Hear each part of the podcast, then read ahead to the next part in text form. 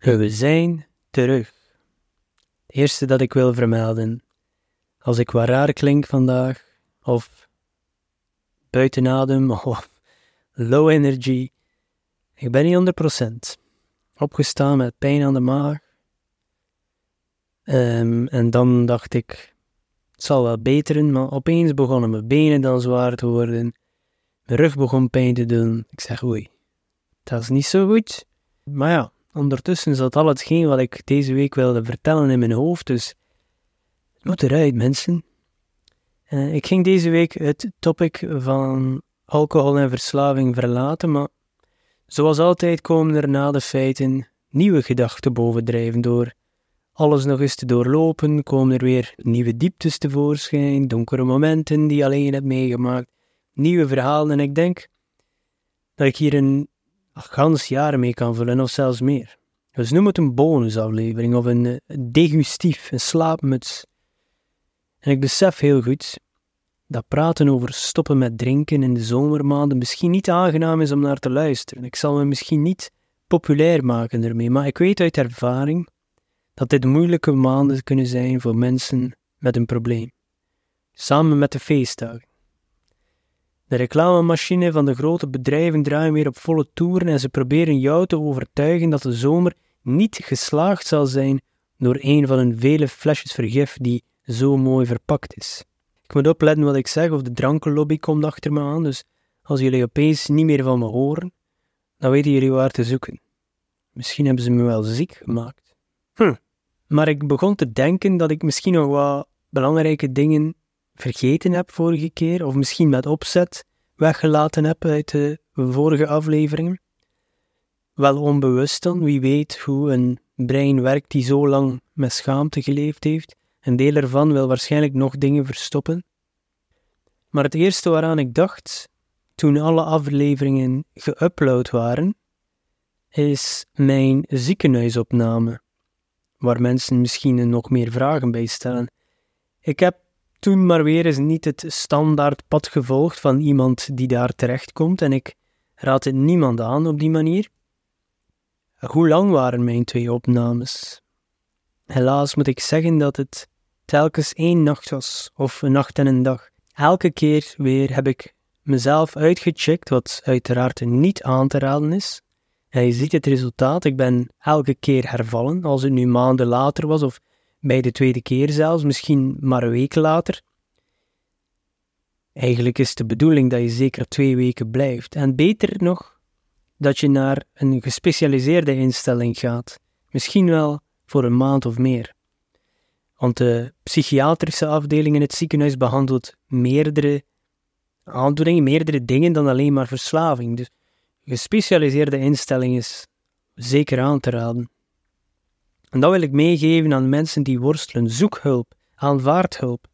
Mijn manier kan niet gekopieerd en geplakt worden, maar eerlijkheid gebiedt mij om te zeggen zoals het is, zoals het was. En kan ik nu achteraf zeggen dat het een fout was van mij om te vroeg weg te gaan? Misschien wel, want misschien was ik dan al drie jaar nuchter. 100% zeker zullen we nooit zijn. Ik denk wel dat mijn echtgenote is gebeld had met een afkikkliniek en dat ik me al eigenlijk had overgegeven. Maar ik denk dat er op dat moment geen plaats was. Het is niet altijd makkelijk om daar binnen te raken. En eerlijk, Waarom ben ik weggegaan of waarom ben ik niet naar een volledige behandeling gegaan, naar een treatment center?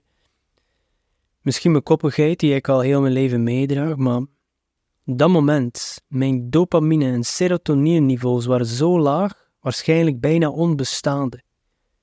Die stoffen moeten je goed doen voelen, maar echt van blijheid of positiviteit was er niets meer te bespeuren. Het was alsof er constant de mentors uit Harry Potter rond mij zweefden en alle geluk uit mijn lichaam zogen. Je voelt je zo alleen. En het gedacht dat ik zonder mijn gezin weken of misschien langer ging moeten zijn, was voor mij ondraaglijk. Ik had het gevoel dat ik nog dieper in de put ging raken. En wie weet hoe ze me daar gingen kunnen helpen. Ik, ik zag het gewoon niet, hoe dat kon. En waarschijnlijk is dat normaal, je bent aan het einde van je Latijn. Je bent zo ver geraakt omdat je jezelf niet kan helpen. En nog kon ik dat niet aanvaarden. Ik kon het niet.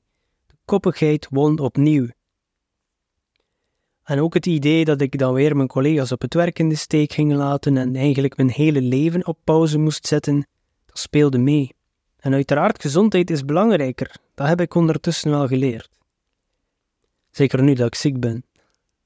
Dus ik heb veel steun gehad in die tijd, maar ik heb toch weer veel alleen gedaan, zonder de traditionele middelen. Maar zoals ik zei, ik raad deze weg niemand aan. Net zoals ik gestopt ben met school in de tijd, heb ik nu met grote omwegen mijn weg in de wereld moeten zoeken. Dus daar raad ik ook aan niemand aan. Het is niet altijd nodig om eerst een grote lijdensweg af te leggen voor je verlichting kan vinden.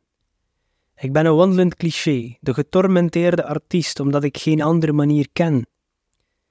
Maar dat hoeft het voor jou niet per se te zijn, of voor mensen die jij kent. Nogmaals, als je iemand kent die hier misschien iets aan heeft, deel het dan met die mensen. Ik weet dat het moeilijk is daar buiten, yo. It's fucking hard.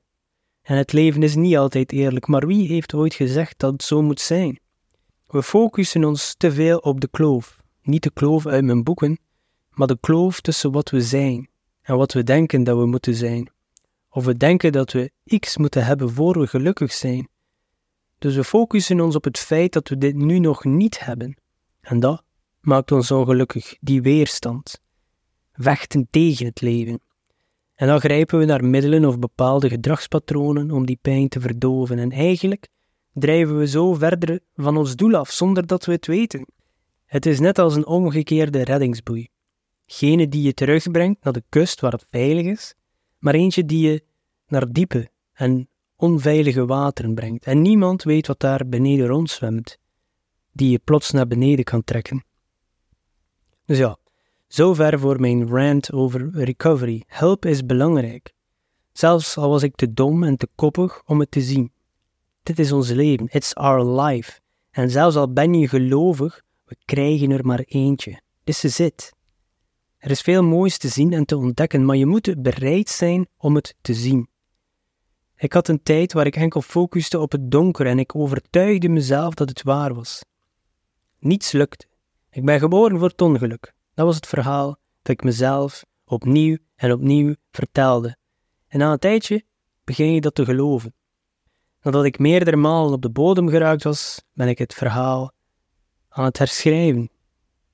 Bladzijde per bladzijde. Er is geen overnight fix. En is het nu allemaal positief? Nee, dat zou bullshit zijn, maar ik leer om ermee om te gaan op een nuchtere en gezonde manier. En de ene keer lukt dat beter dan de andere. En soms val ik ook nog in de valkuil van zelfbeklag en denken in die negatieve spiraal. Ons brein is nu eenmaal zo gemaakt. Maar met technieken zoals meditatie en mindfulness lukt het al maar beter om mezelf uit die spiraal te halen en een stapje terug te nemen. Om eigenlijk mezelf te zien alsof ik iemand anders was, van aan de kant van de weg. Dus dat is iets wat ik iedereen kan aanraden. En ik ben aan het nadenken over een aflevering, allemaal over meditatie, want ik geloof echt dat iedereen dit zou moeten doen. Dit zou een basisskill moeten zijn die aangeleerd wordt. Even belangrijk als taal, lezen, wiskunde. We leren alleen maar om te communiceren met de externe wereld en we vergeten onszelf. Interne communicatie lukt ons niet en met de moderne technologie leiden we ons alleen maar af, want oh wee als we ons twee minuten vervelen of beginnen nadenken. En dan nemen we meteen die telefoon vast om ons af te leiden. Alles behalve onze eigen gedachten aanhoren. Het is de telefoon, het is tv, het is eten, het is drugs of de fles. Allemaal middelen met maar één doel: afleiding van onszelf. Dus zelfs al gaan deze afleveringen over alcohol, toch kan je dit doortrekken naar andere middelen of gedragspatronen in jouw leven. Er zullen vast zaken zijn die je herkent in jezelf. Zaken waarvan de meesten het niet zien als een verslaving of een manier om je eigen gedachten te temperen. Maar het is er wel, en bijna bij iedereen. En daarvoor dient meditatie, en ja, in het begin zal je brein luid zijn, als je eventjes stil zit. Het zal onstopbaar zijn met gedachten. Het zal net als de TGV zijn, net omdat het niet gewoon is om zonder afleiding te zijn.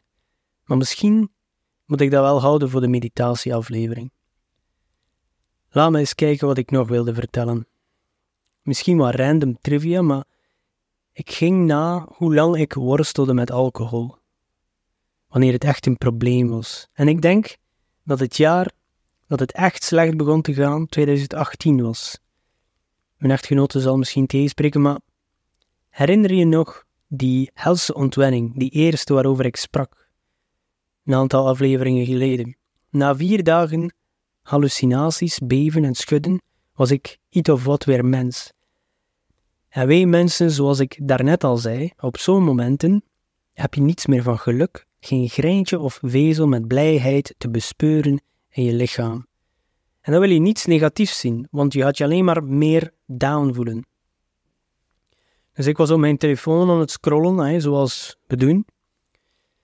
Uh, en ik zie dat Anthony Bourdain is overleden. Dat was al een klap, want ik volgde Bourdain al lang. Voor de mensen die hem niet kennen, hij was een Amerikaanse chef, een kok, celebrity chef, maar ook dus een tv-bekendheid die reisprogramma's deed over eten, zoals uh, No Reservations. En hij was een no-nonsense kind of guy. En een goede schrijver ook trouwens. Maar hij was ook heroïneverslaafd en eigenlijk was hij al lang afgekikt. En ik voel al heel mijn leven een soort verwantschap met dat type mensen. Maar hij dronk wel nog altijd, dus volledig nuchter was hij niet. Hij rookte als een ketter. En dat was soms pijnlijk om te zien in zijn tv-programma's. Volgens mij was hij ook een alcoholverslaafde, maar zonder dat de wereld het wist. Misschien zelfs zonder dat hij zelf het wist. Of herkende. En toen ik meer ging opzoeken over zijn doodsoorzaak, dus ik lag in de zetel helemaal kapot, van slag, na vier dagen ontwennen, geen dopamine meer in je lichaam, je bent al depri, en dan zie je dat hij zelfmoord heeft gepleegd. En op een gewone dag ging dat misschien niet zo hard aankomen, maar dat sloeg in als een bom. Ik zat ook diep. Dat kon ik geweest zijn. En je zou denken dat je dan wakker geschud wordt en je leven betert. Maar voor mij was het nog maar het begin van enkele jaren kommer en kwel. Toch op het gebied van alcohol. Er zijn ook vele goede dingen gebeurd in die tijd, maar vanaf dat ik het eerste drankje durfde aan te raken, was ik weer vertrokken. En er waren geen drugs gevonden in Anthony Bourdain's lichaam tijdens de autopsie. En ik denk niet dat er van alcohol sprake was. Dus. Ja, het kwam hard aan. En ik weet dat er twee jaar geleden een documentaire over hem is uitgekomen met veel ongeziene beelden, maar ik heb hem nog niet zo ver gekregen om er na te kijken. Het doet me te veel denken aan mijn donkerste periode. Het is confronterend. Wat als je die keuze maakt? Het is finaal. De laatste deur. Maar wat als geluk net om de hoek staat? Ik mag er niet aan denken. Dus ja, nu zijn we hier. Ik ben in de beste vorm van mijn leven, maar ik heb nog steeds worstelingen en ik heb nog steeds paniekaanvallen. Minder frequent en minder intens, maar niet weg. Is het dan waard om drank op te geven? Voor een mildere versie van angst en paniek? Fuck yes, het zal wel zijn. Het is een soort van wakker worden. Waarom moet ik mij nog meer vergiftigen? Ik deed het al sinds tiener, als het brein nog plastisch is en in ontwikkeling. En daar heb ik misschien al schade toegebracht die nooit meer kan hersteld worden. Dat is ook een grote reden waarom ik mijn eigen dochter voldoende wil informeren over dit onderwerp. Vroeger, als ik 16 was, had ik het idee, als ik ooit een zoon heb en hij is 16 of 18, dan kunnen we samen een pint drinken. En ik denk dat vele vaders dit hebben waarschijnlijk. Maar het tienerbrein is nog in ontwikkeling en wij gieten drank in hen die hun hersencellen eigenlijk vermoordt. En ik weet zoiets zeggen in onze samenleving, dat is bijna blasfemie. Maar de waarheid doet pijn. It always has and it always will. Maar het mag gezegd worden. Mijn stem is veel stiller dan degene die het tegendeel roepen. Kijk maar rond in uw omgeving. Daarom wil ik mijn dochter informeren, omdat ze ook mijn genetica heeft of toch een deel ervan. De kans op verslaving is statistisch hoger. En ik zal haar zeggen dat ze kan een drankje drinken. Maar ik kan niet beloven wat er gebeurt na die eerste. Die eerste is een keuze. En wat daarna gebeurt, wie weet wat er in werking wordt gezet. Het is onze verantwoordelijkheid om onze kinderen te beschermen en naar mijn mening hoort dit onderwerp erbij. En dat is waar de huidige maatschappij volgens mij tekort schiet. We leren niet meer om mens te worden en in contact te staan met onszelf. En ik denk als we daarmee beginnen, dat er minder miserie of conflict zou zijn in de wereld. Maar misschien ben ik gewoon naïef. Ik denk dat ik daar ook een hele aflevering kan over praten. Misschien doe ik dat ooit eens. Wat betekent het om mens te zijn? Geboren worden, school gaan, werken, pensioen en sterven? Is dat het? Of is er meer? Ik ga liever voor die laatste optie. Ik heb het gevoeld en ik voel het nog.